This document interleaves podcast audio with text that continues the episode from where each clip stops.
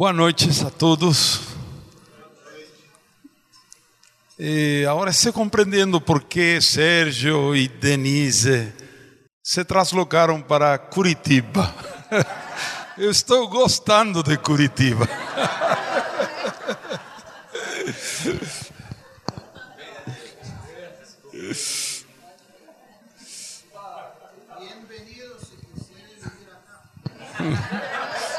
Obrigado, estava esperando isso. Vou, vou falar com mi, minha esposa. É. Muito bem. O mais lindo de Curitiba é a igreja. A cidade também é muito linda, mas o mais lindo de tudo são vocês e todos aqueles que estão em Cristo Jesus. Amém? Não, vou apagar isto para.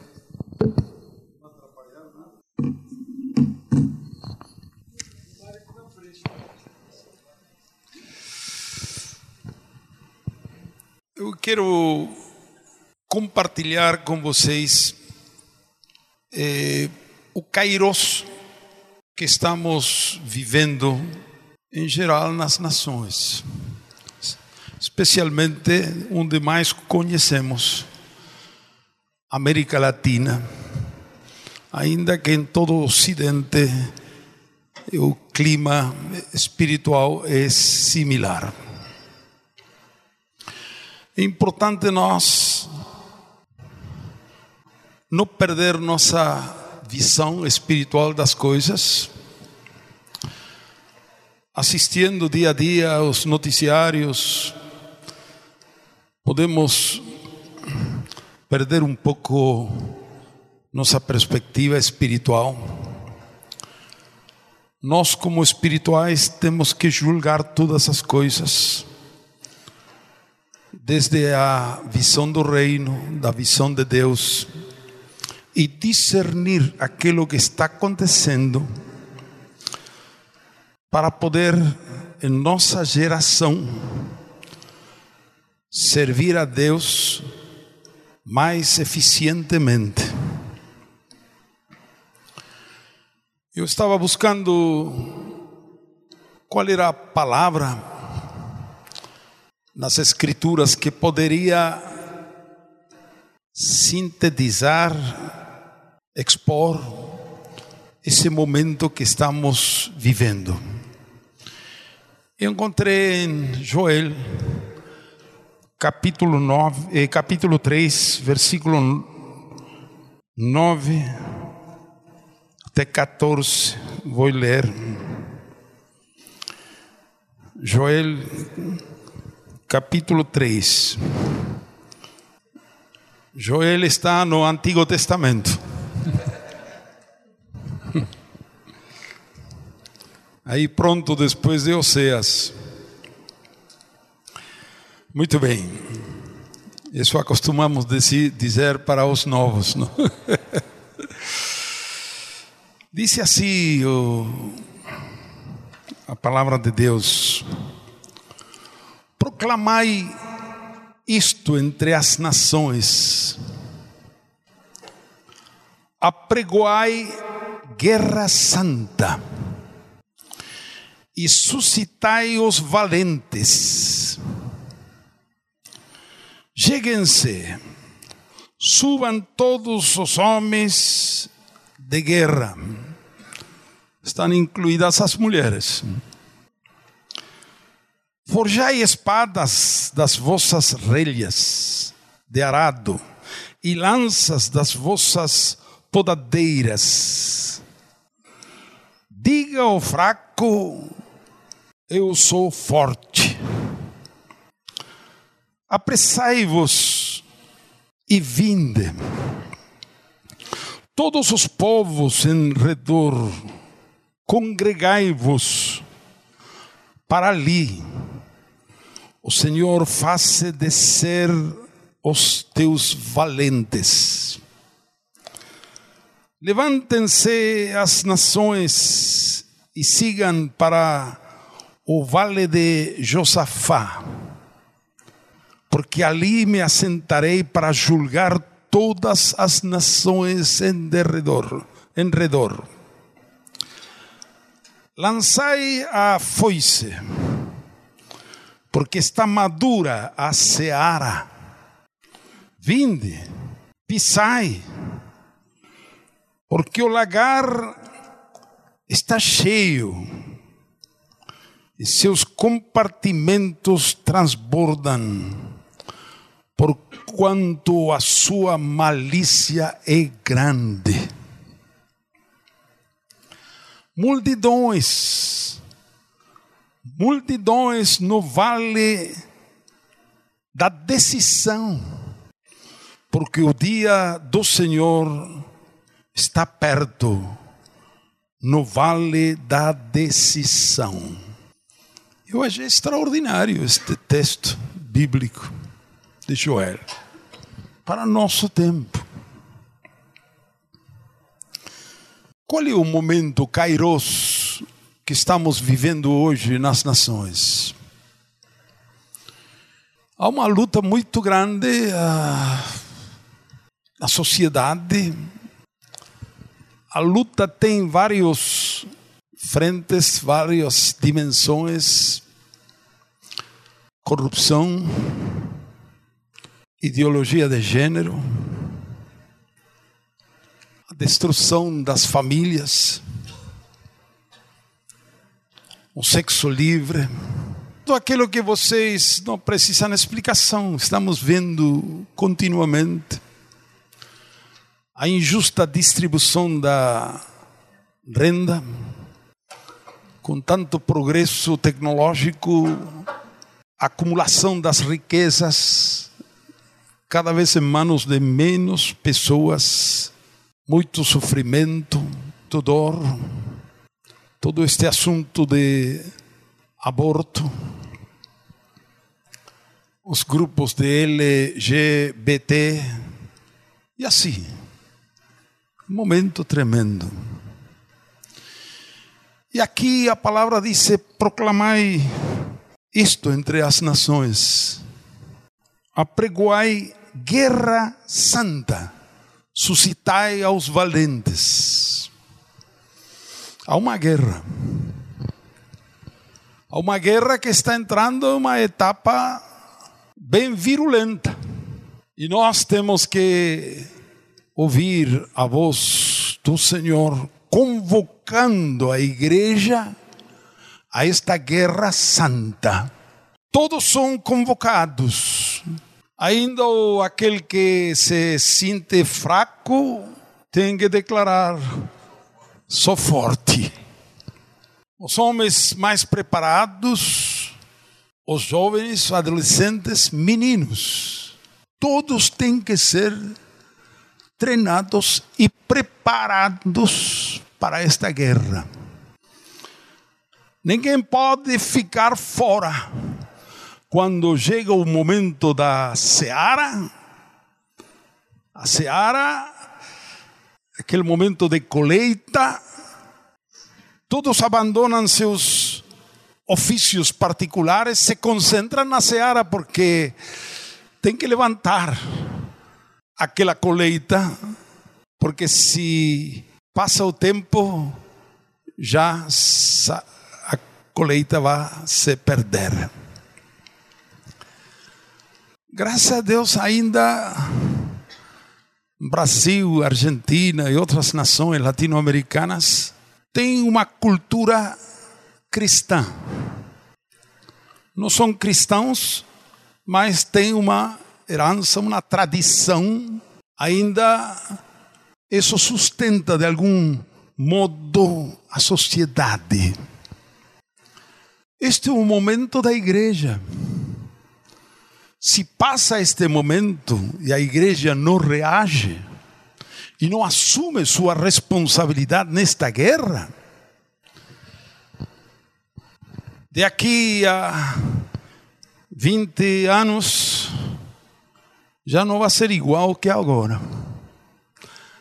Agora ainda há uma grande reserva moral cultura cristã e vai perdendo rapidamente.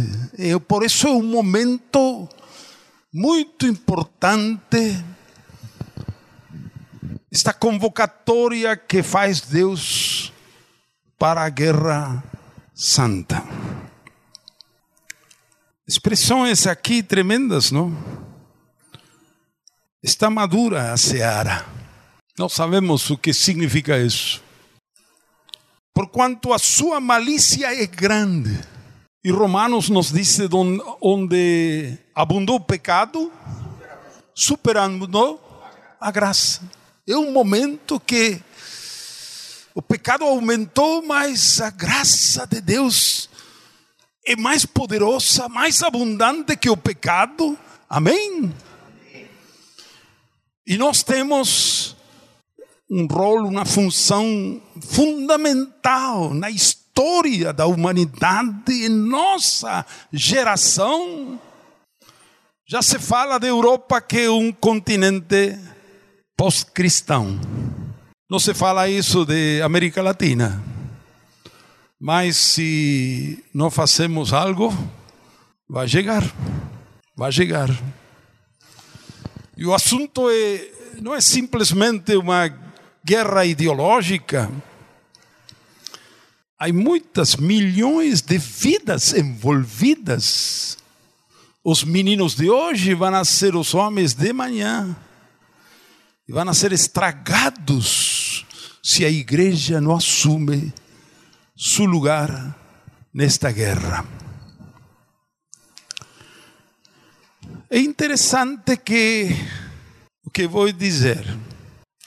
A igreja geralmente, em nossos séculos últimos, tomou uma atitude defensiva nesta guerra espiritual e ideológica.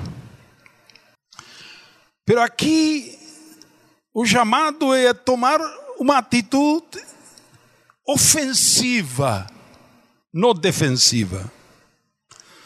Porque veja, Satanás não quer guerra, ele quer paz. Como? Satanás quer paz? Sim. Porque ele está dominando 90% ou mais da população. Ele tomou os meios de comunicação, tomou o governo, tomou a política, tomou a economia, está tomando a educação, está tomando. Então ele quer manter status quo, não quer guerra. Shhh. Igreja, fica quieto. Aquelas teologias diabólicas que entraram na igreja, pensando que o céu é de Deus e a terra é do diabo. Imagina. Então abandonamos a terra para o diabo, porque ele é o príncipe deste mundo, sem entender o que significa a palavra mundo. A palavra mundo na Bíblia tem pelo menos quatro significados diferentes. Em grego a palavra é cosmos. Mundo significa cosmos, o universo antes da fundação do mundo, e diz cosmos. Mas também mundo é às vezes sinônimo de planeta Terra, o mundo. Segundo conceito. Tem outro significado. De tal maneira amou Deus ao mundo. Aí já não é o planeta Terra, é a humanidade. E também disse: não ameis ao mundo. Como Deus amou o mundo, mas já tem outro sentido. O mundo é esse sistema mundial de rebelião contra Deus, humano e diabólico. Não ameis ao mundo. E Satanás é príncipe não do planeta Terra, não da humanidade, é príncipe deste mundo nesse sentido de ele é líder desta sublevação, desta rebelião contra Deus. Então, ele não quer guerra, ele quer manter as posições atuais. E nós temos que entender esta guerra. senão vamos a errar. E vamos a lutar erradamente se não entendemos nossa guerra. Provérbios 20, 18 diz, diz com direção sábia se faz a guerra. Não sei em português como diz. E também, hein? Provérbio 20, 20, 18. 18. Com prudência, disse esta versão que eu tenho aqui. Mas eu creio que mais vai por sabedoria, não? Precisamos sabedoria para fazer a guerra. E também Provérbios 24, 6 diz: Porque com engenho se faz a guerra e na multidão dos conselheiros está a vitória. Então, precisamos engenho, sabedoria de Deus e precisamos conversar entre nós como fazer esta guerra. Então, eu quero hoje ajudar a compreender esta guerra para não errar. O que vamos ler para compreender esta guerra é Salmo 24.1, que todos conhecemos bem. Salmos 24.1. Ao Senhor pertence a terra. A quem? E tudo o que nela se contém. Quanto? Tudo. A quem pertence? O mundo. Vê? Sinônimo de planeta Terra. E os que nele habitam. Todos os habitantes do mundo, a quem pertencem? Por quê? Por quê? Você tem que ter alicerce firme para entrar na guerra. Você não pode entrar como me parece, pode ser, creio que sim, eu acho que sim. Não, não, não. Porque Ele é o Criador de cada pessoa. Amém? Tudo que Ele criou pertence a Ele. Deus é o dono por direito inerente. Inerente é português? Por ser creador y sustentador de todo ser humano y de todo cuanto existe. No solo creó, también sustentó. Cada nené que nasceu, justo ao momento de nascer, Deus colocou na mãe leite. Quem colocou? Deus. Ele sustentou. Tudo que você comeu hoje, esta semana, foi produzido por Deus. Com toda a tecnologia, avance da ciência, o homem não conseguiu criar alimento. Toda a sustentação, todo o alimento, é Deus quem cria. Amém? É nosso sustentador. A terra e todos os seus moradores pertencem ao Senhor. Amém? Deus entregou a administração e o governo da terra e de todos os recursos naturais ao homem que criou a sua imagem e semelhança. Entregou a ele a administração desta terra também deu ao homem, ao homem, a administração de todos os animais, como também a responsabilidade de labrar a terra, cultivar e proteger este planeta Terra. Amém? Segundo as palavras de Jesus, em João capítulo 8, 44, falando de Satanás, João 8,44, diz: Vós sois do diabo, que é vosso Pai aos judeus que rejeitaram a Ele. E quereis satisfazer-lhe os desejos. Ele foi homicida desde o princípio e jamais se firmou na verdade, porque nele não há verdade. Quando ele profere mentira, fala dele é próprio, porque é mentiroso e pai da mentira. Também em João 10, 10, Jesus diz: o ladrão, chama diabo homicida, mentiroso, pai da mentira, e agora ladrão. O ladrão vem somente para roubar, matar e destruir. Eu vim para que tenham vida e a tenham em abundância. Quando vem um ladrão entrar uma casa, que rouba? Que é aquilo que rouba? Fala, é? O mais valioso, o mais valioso. Não vai levar uma cama, um colchão, um é. não, o mais valioso que haja. Que é o mais valioso que Deus criou? no universo? O homem. Isso que ele veio para roubar, furtar, matá-lo e destruí-lo. O mais valioso que Deus criou é o homem, é a mulher, o casamento, a família, os filhos, os povos, as nações, a humanidade. E é justamente isso o que o inimigo veio para roubar, matar e destruir. Estamos assistindo com nossos próprios olhos, em vivo e em direito. Amém? Todos os dias.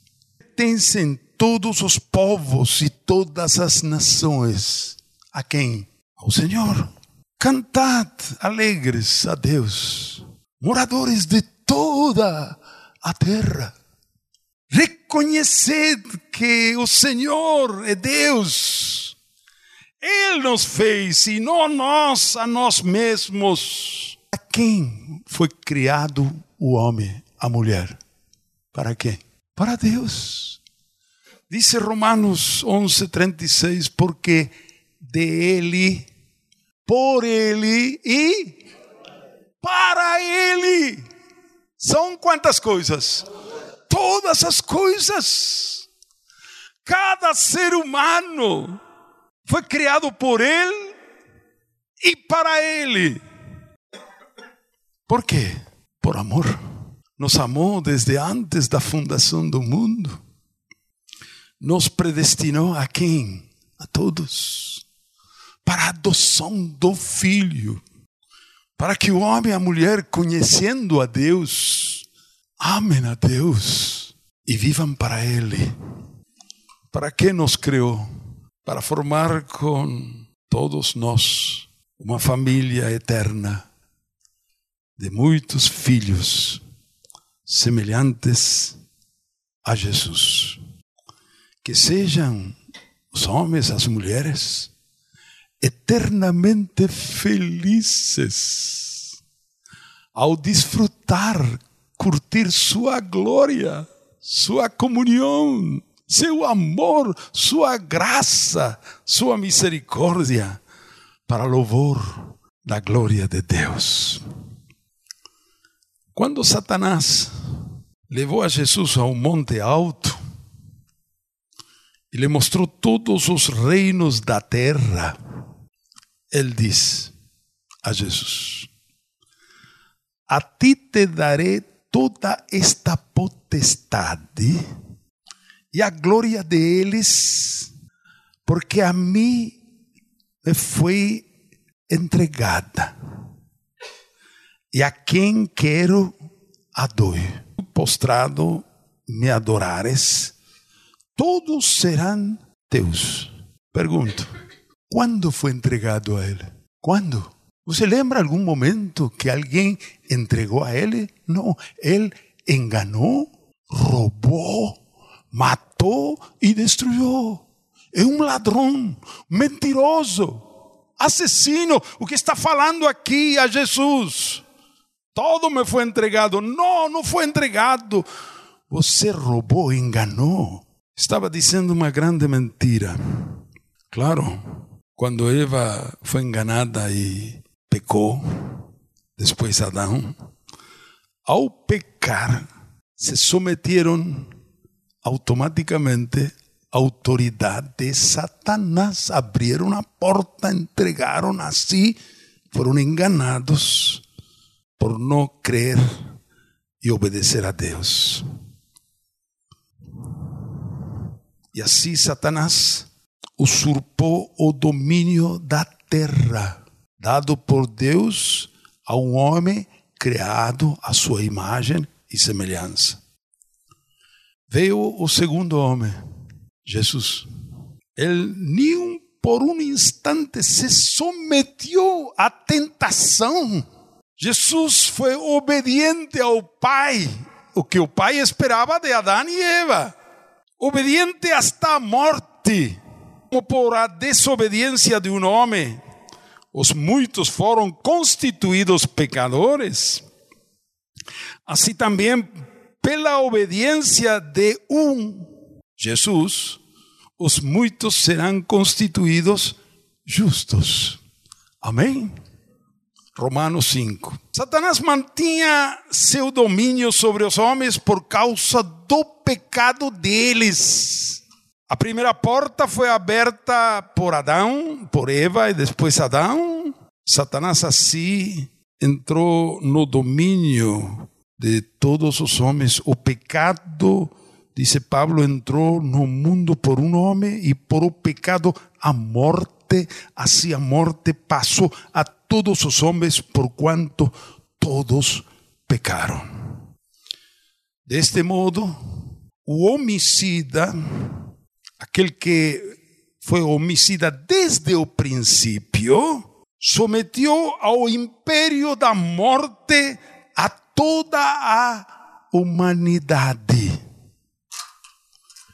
Então, segundo Adão, Jesus Cristo participou de carne e sangue, o Verbo se fez carne para destruir por meio da morte aquele que tinha o império da morte, isto é, ao diabo.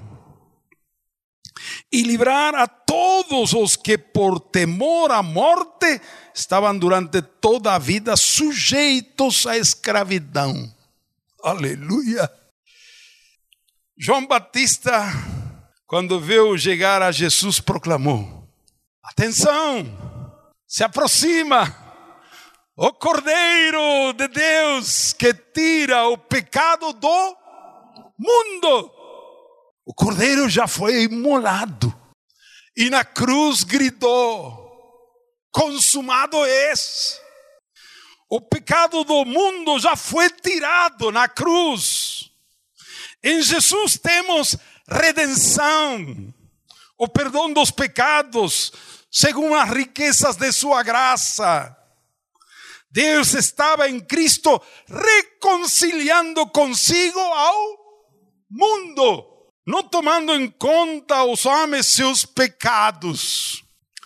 Pablo proclama em Colossenses capítulo 2: Deus nos deu vida, nos deu vida juntamente com Cristo, perdonando todos nossos pecados, anulando o ata, o documento de decretos que havia contra nós, que nos era contrária, quitándola de medio e clavándola na cruz, despojando os principados e as potestades, os exhibiu publicamente, triunfando sobre eles na cruz.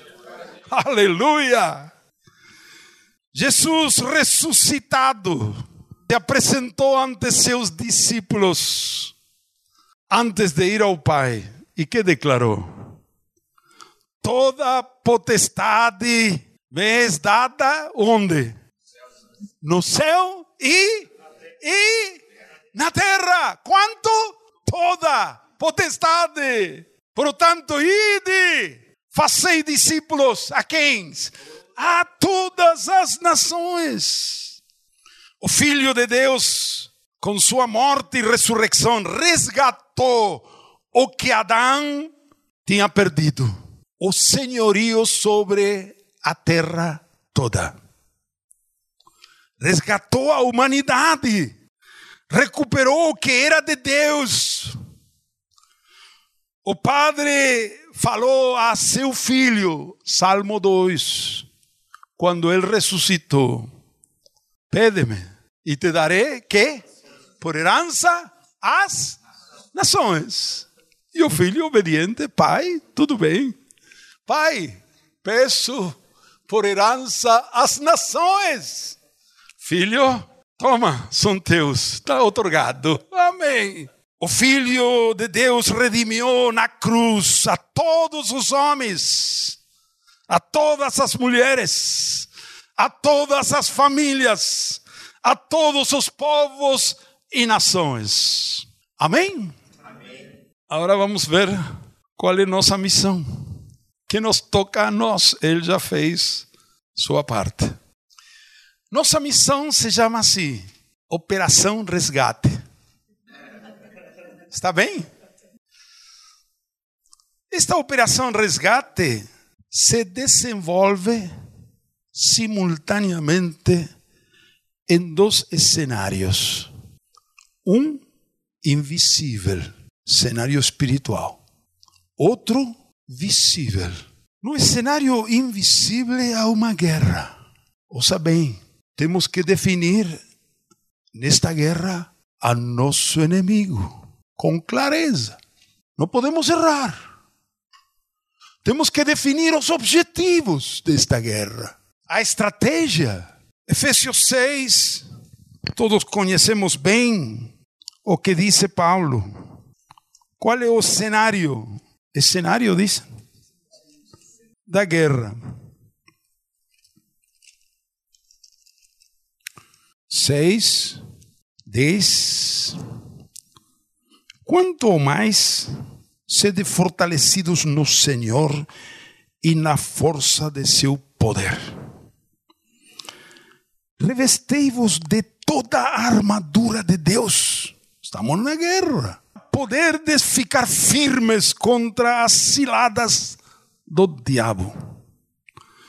Porque a nossa luta, nossa guerra, não é contra sangue e carne e se contra os principados e potestades, contra os dominadores deste mundo tenebroso, contra as forças espirituais do mal nas regiões celestes. Portanto, tomai toda armadura de Deus para que possais resistir no dia mau e depois de ter vencido quanto? Tudo permanecer inabaláveis. Aleluia. Queridos, veja bem, este é o ponto central desta palavra. Nossos inimigos não são aqueles da ideologia de gênero, nem os ateus, não são os muçulmanos, não são os LGBT, não são os narcotraficantes, ni os gobernantes ou empresários corruptos. Por favor, nossos inimigos são principados, potestades, governadores das trevas, hostes espirituais de maldade nas regiões celestes. Qual é o teatro de operações? Você diz em teatro de operações? Qual é? Nos ares, regiões celestes, essa expressão, regiões celestes, são duas palavras em português. Em grego é uma palavra composta. Epourânios. A expressão epourânios, urânios é o céu, e epourânios aquilo que está acima dos céus. Em outras palavras, é a dimensão espiritual, invisível, porque este mundo simultaneamente existem dois dimensões. Uma espiritual, invisível, e outra material e visível, material físico, visível. O árvore, a mesa, a cadeira, pertence à dimensão física, visível. Pero Deus é espírito. Jesus está aqui, mas não vemos fisicamente. Os anjos, os demônios, pertencem a esta dimensão invisível. Isso é o que o Novo Testamento chama epurâneos. Então, a expressão nos ares, como é? Ares? que são os ares? Veja bem, que alguns acham que temos que subir a uma montanha alta e lá o edifício mais alto da cidade, e aí proclamar os aires, principados. Para aí. Vai errar de cenário. Isso é uma altura física, não tem nada a ver com a dimensão espiritual. Sabe que são os aires? Os aires iniciam a dois milímetros ou um milímetro do chão. Já aire. E de aí para cima todo é aire. Sabe onde está a maior concentração dos demônios principados? Do chão até, até 2 metros 20 de altura. E ainda mais concentração está entre um metro e meio e um metro noventa. Onde? Aqui. Os principados e potestades estão assentados na mente das pessoas, dominando, enganando. Aí está a cultura, a maneira de pensar. Aqui está a mentira, o mentiroso. Aí está esse é o teatro de operações. Allí se concentra a maior atividade demoníaca no mundo, na mente das pessoas e dos governantes. Quais são nossas armas? O primeiro que fala aqui em Efésios 6, o cinto da verdade contra as mentiras. Nossas armas são a verdade, a fé, a palavra de Deus o evangelho da paz. Essas são nossas armas contra esses principados e potestades. Que diz 2 Coríntios, capítulo 10, versículo 4 a 5? As armas de nossa milícia não são carnais, não são humanas, não são físicas, não são materiais, mas são poderosas em Deus para a destruição de fortalezas. Onde estão essas fortalezas? O versículo seguinte explica: derrubando que sofismas, argumentos que les se levantam e toda altivez que se levanta contra o conhecimento de Deus, levando cativo a todo pensamento a obediência de Cristo. Irmãos queridos, a guerra é assim. Nossos inimigos são os Satanás, principados. E as gentes, as pessoas, as famílias, os povos e as nações estão dominados por eles, pela mentira. Nossa guerra não é contra as pessoas. No cenário visível estão as pessoas, de carne e osso, carne e sangue. São rostros definidos. São nossos vizinhos, companheiros de trabalho, estudo. São nossos bairros, todas aquelas famílias. Nós não temos guerra contra eles. Se cada um soubéssemos, traz aqueles homossexuais, transexuais, que história tem traz, você teria compaixão, não juízo. Não estamos para condenar, estamos para salvar. Nós temos as armas, a verdade, a fé, o evangelho, mas não para fazer discussões com as pessoas, entrar em brigas. Não. Veja a nossa estratégia. Estratégia? Nós não estamos em contra de nadie, estamos a favor de todos. Amém. Estamos a favor de todos, de aqueles que brigam a favor do aborto.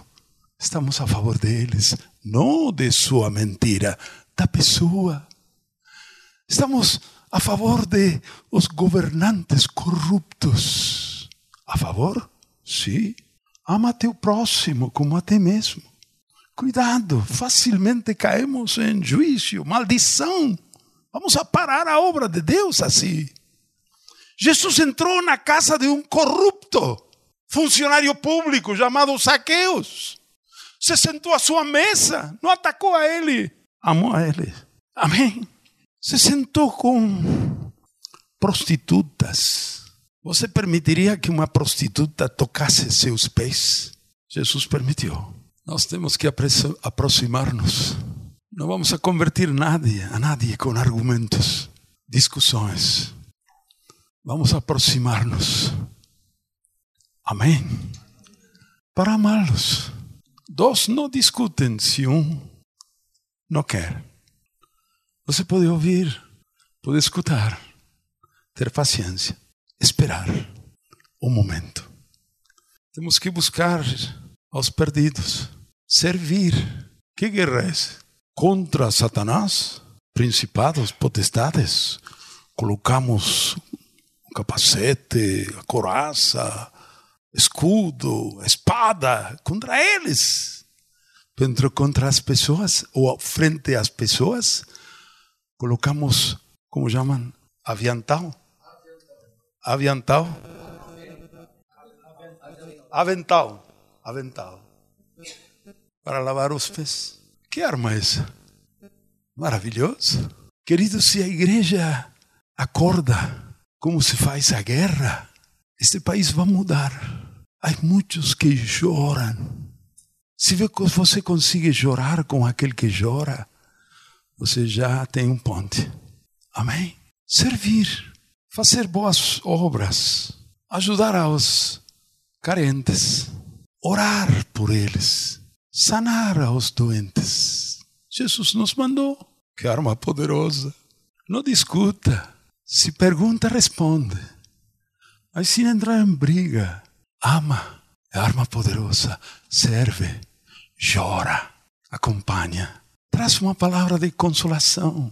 Ajuda economicamente. Que arma poderosa. Dinheiro. Arma poderosa. Quando é usada para amar. O amor legítimo expulsar demônios, ter paciência, ensinar as pessoas. Muita ignorância, ser pacificadores. Quando entramos a uma casa, decimos: a paz do Senhor a esta casa. E se é filho de paz, algo vai acontecer. Amém? Amém. Se é enfermo, você vai curar. Vai curar mesmo. Deus está com você. Amém? enseñar a doutrina, devagar, comunicar a boa notícia. Que boa notícia. Aproximar-se a um cara aí e dizer: Sabe que Deus te conhece? Ele ama muito a você. Ele é teu Criador. Ele tem um plano maravilhoso para a tua vida. A pessoa abre. As pessoas respondem ao amor e à verdade falada com amor. Temos paz para distribuir. Eles não têm fé, nós temos. Podemos dar fé com a palavra. Temos a Cristo, podemos dar a Cristo. Amém. Essa é a forma de resgatar aqueles que são de Deus, que foram redimidos por Cristo na cruz. Falta nossa ação. No cenário invisível, oração, verdade, clamando a Deus, lutando naquele nível mas nação visível, Jesus disse: Eu vos envio como ovelhas em meio de lobos. Ovelhas em meio de lobos. Mas me vai matar. Tudo bem. More com paz. Deixa que os lobos te comam. Se vão transformar em ovelhas. Essa é a história da igreja. como ovelha medio do lobo. A ovelha não briga com o lobo. E assim vamos progredindo. E aquele que aceita o Evangelho, aceita Jesus, batizamos, estamos resgatando. Amém? Amém? Sem disparar um tiro, sem uma discussão. Que maravilha. Batizamos, discipulamos, vamos a outro povoado, outro bairro, plantamos igrejas. Amém? Buscamos a paz na sociedade, a paz social e nacional. Além disso, pessoal, na nação, somos agentes de transformação social. Animamos aos empresários cristãos, já discípulos, a criar fontes de trabalho. Amamos ao próximo. Tem muitos que estão sem emprego ou subempregados. E outros que estão empregados têm um salário miserável que não dá. Então, se alguns empresários cristãos abrem uma empresa com esta visão, criar fonte de trabalho para dar salários melhores. Você está fazendo a vontade de Deus. Animar a encorajar, animar se diz também. Aos profissionais e estudantes a preparar-se para ocupar cargos importantes na nação, no governo, na função pública. Por que os homens corruptos têm que ocupar os lugares principais no governo? Que bom seria ter ministros, juízes, legisladores, funcionários públicos, governantes, governadores, presidente, homens santos. Mas só com santidade não é suficiente precisa ter um preparo profissional de alto nível. Egoísmo é um motor muito forte na economia. Egoísmo. O motor do capitalismo. Egoísmo. Mas eu conheço alguma coisa mais forte que o egoísmo. Qual é? Amor. É mais forte que egoísmo. E nós temos que manifestar ao mundo aquilo que é mais forte: o amor tem que surgir profissionais, empresários, homens importantes na esfera nacional, que por amor ocupem, amor ao próximo, ocupem aqueles lugares. Jesus falou: vocês são o sal da terra, vocês são a luz do mundo. E às vezes nós, nós temos a luz debaixo de um caixão escondido. Não, tem que estar acima.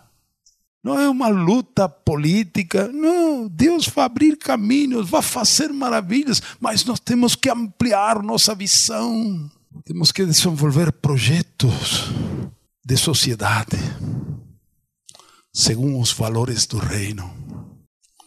Desenvolver projetos socioeconômicos para que vivamos em uma sociedade menos injusta, como é hoje.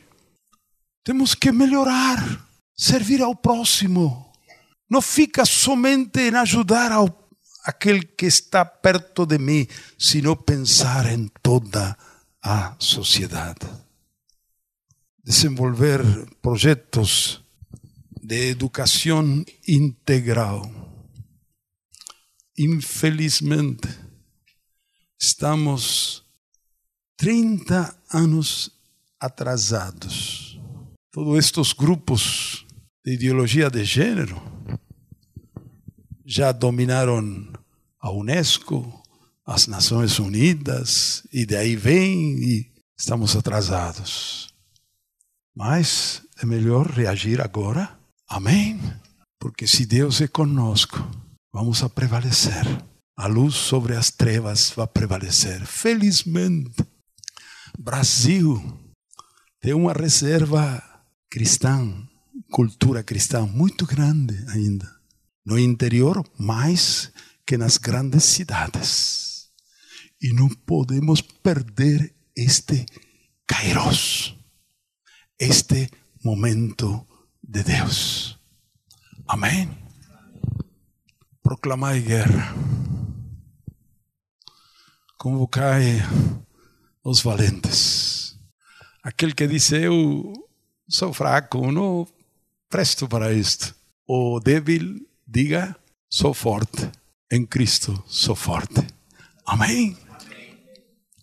Muito povo no vale da decisão. E aí estamos. Vale da decisão, multidões. A maldade é grande, a seara está pronta. E a igreja tem que entrar nesta guerra santa com sabedoria. Amém? Como Jesus nos ensinou. Amém. Quero pontuar algo com vocês aqui. A responsabilidade que eu tenho. É, quero pontuar, eu quero marcar um prego aqui, bater um prego vocês. Que Mitian começou falando sobre a missão da igreja, a obra de, da igreja de fazer discípulos de Jesus. Eu já vi muitos irmãos, é, quando ouve uma palavra como essa de Mitian, perder o foco, por incrível que pareça. E começar então a querer se preparar para entrar na política, se preparar para entrar em outros lugares, ambientes, lugares. E eu fico preocupado com isso, porque a nossa missão é fazer discípulos. Eu acho que a gente tem que se preparar com todas as oportunidades que Deus nos dá, mas nunca perder o foco de ganhar pessoas para Cristo. Porque assim como a gente pode se preparar e se tornar um gerente, um diretor, um presidente, a gente pode ganhar essa pessoa para o Senhor também. Não querer a vaga dele, porque a nossa luta não é contra a carne e sangue. É. Eu, eu fico cuidadoso é, quando a coisa sutilmente entra no nosso coração e ao invés de a gente querer ganhar o presidente, a gente quer, a gente quer o lugar do califa. Eu quero ser califa no lugar do califa. E eu quero tomar o lugar dele. E aí se perde tudo que foi dito aqui. Que a nossa luta não é contra carne e sangue. A nossa luta é contra principados potestades. E Deus nos habilitou, cada um de nós, nos desenhou para fazermos algo para Ele, especial para Ele. Nossa missão é fazer discípulos de todas as nações. Amém? E Deus nos dando a oportunidade de entrar em qualquer ambiente a gente deve entrar. Deus nos dando a oportunidade de influenciar, a gente deve influenciar. Investir dinheiro, como a gente fala no sertão, né? o Mício está lá fazendo projetos sociais. A gente entra. Esse último ano a gente abriu porta de a gente ajudar pessoas a empreender. Então a gente está aportando dinheiro para pessoas empreenderem. Mas sempre com o foco de ganhar essas pessoas para o Senhor Jesus Cristo e formá-las. Porque se algum grande homem, entre aspas, entre comillas, se dobra o Senhor e é formado e é discipulado, pode certeza, ela vai cumprir o papel dela. Amém? Se um político desse aí for alcançado pelo Senhor, ele cumpre o papel dele também. Por que, que eu estou dizendo isso? Porque eu já vi no meio da igreja. Eu estou falando, tô falando com cuidado, com carga. Eu já vi no meio, igreja, no meio da igreja suavemente, dissimuladamente, pessoa perder o foco de ganhar para fazer discípulos e querer ocupar um lugar, se preparar para ocupar um lugar, e sua vida se tornou um, um alvo, um objeto de eu tenho que me preparar para ocupar aquele lugar de influência. E não eu tenho que salgar, eu tenho que ser luz agora, já, now, nesse momento. Né? Pessoas que se preparam normalmente não, não fazem nada hoje. É como um adolescente. E o adolescente ele em vários momentos se acha inútil. Ele acha que só vai ser alguma coisa se ele se preparar, se ele estudar e se ele casar. E trabalhar, que tem gente que não faz nada enquanto não trabalha, não, não se forma e não casa. É uma vergonha. Porque já pode fazer discípulo hoje. Quem é discípulo, faz discípulo. Quem é discípulo, faz discípulo. Se você tem que esperar terminar a faculdade para fazer discípulo, você perdeu o alvo. Se você esperar galgar uma grande empresa para fazer discípulo, perdeu o alvo. Você já faz discípulo hoje. E se Deus abre as portas, entra. Galga, conquista, influencia, mas não se confunda. Não se confunda. Paulo influenciou a vida de gente como Filemão. Parecia um cara de grande influência. O próprio Cristo tocou a vida de muitos homens influentes, sendo ele uma pessoa simples. Homens como Nicodemos, homem como José de Arimaté, que tem gente até que acha que não é um discípulo, mas a Bíblia diz que era um discípulo de Jesus. José de Arimaté, ele, esse homem que entrou no cenário para tirar o corpo de Jesus, para reivindicar o corpo de Jesus e, e, e prestou o túmulo pra, dele para ele se cumprir a profecia. Entendeu? E nós precisamos ter esse entendimento, senão a gente entra numa, numa linha complicada e se perde. Como meu, meu principal objetivo e foco e carga, eu me sinto um guardião de dessas verdades. É não deixá-lo desviar nunca. Então eu tomo aqui esse espaço, essa oportunidade para bater esse prego no teu coração. Você faz discípulos hoje. Você proclama já. Amém? Você influencia onde você está.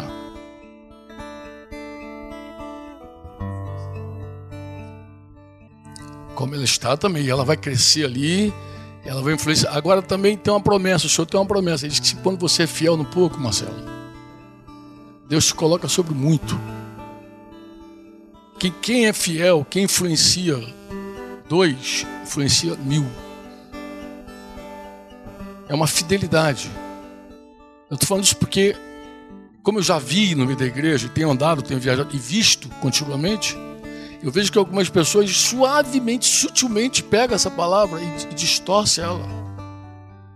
E diz assim, não, eu vou, eu estou me preparando para ocupar um monte desse aí que Deus vai me dar. Sutilmente, entendeu? E, e se perde. Se perde hoje na prática daquilo que precisa ser feito. Porque o tempo urge. Nós estamos atrasados 30 anos, então a gente já está atrasado. A gente tem que correr hoje, atrás do prejuízo é hoje. E a gente precisa proclamar sem vergonha do Evangelho, sem medo do Evangelho, sem, sem vergonha desse poder que transforma as pessoas. Como Paulo disse, eu não me vergonho do Evangelho. Porque tem, se a gente esperar alguma coisa, a gente perde mais 30 anos. Se a gente esperar alguma coisa, a gente perde mais 60 anos, entendeu? Quando agora é, é urgente, a batalha é urgente. Eu fui militar há muitos anos, você sabe, né? Se a gente está em guerra, não existe zona neutra. Entendeu? Então é sutil. Eu estou dando essa nota, eu quero deixar bem registrados para vocês, para não deixar o inimigo que trabalha nesses ambientes aí soprar um vento que não foi falado aqui, que não foi dito, que não foi apontado, mas que sutilmente alguém pode pegar e. Entendeu? Suavemente, diz, não, eu estou me preparando, vou conquistar, vou entrar. Não, você faz hoje, conquista hoje conquista discípulos hoje, já. Amém? Aquilo que Deus colocou diante de você, faça e faça intensamente. Amém? E vai galgando, e vai entrando, e vai influenciando, e vai fazendo o que tem que ser feito. Em nome de Jesus, que você cresça e multiplique poderosamente em nome de Jesus. Amém? E que Deus te dê muitas portas para você entrar. E que você, com toda ousadia, com toda intrepidez, no nome de Jesus, entre e faça diferença aí onde você está. Já comece aí onde você está, amém? E faça aí onde você está, não tenha medo, não tenha medo. Eu estava ouvindo Mitchan dizer de toda essa estratégia, eu acho que isso aí, quem vai a pôr da folha vê isso tão visivelmente, toda essa estratégia lá no sertão. É, e a gente sempre diz assim, toda vez que a gente vai pôr da folha, a nossa esperança é que os irmãos que vão possam voltar, é, é, os irmãos que vão possam entender que viver igreja é aquilo ali. E posso viver onde você está também. Em cada cidade. Você voltou para a tua cidade, segue, toca a vida. Segue tocando a vida, segue influenciando, segue falando, segue influenciando, segue proclamando, segue orando, e segue servindo, e segue aportando, e segue, e segue, e segue todo dia todo dia, todo dia. Amém? Eu, eu, eu não gostaria de ter de deixar passar esse momento aqui. E, e sei que os irmãos, quando o Sandro balançando, balançando a cabeça, percebo que o Sandro teve o mesmo cuidado, né? A gente que anda no meio das ovelhas, a gente sabe, né, Sandro? As, as confusõezinhas que rolam nas cabeças dos irmãos. Fácil, né, Mateus? É fácil. A pessoa em algum momento está fazendo, daqui a pouco ela, não, agora eu quero ser califa no lugar do califa. E acaba, acaba se, atrapalhando. Amém? Tá, tá, tá batido o martelo aí? Em nome de Jesus? Guardou isso no teu coração, então firma isso com força, tá?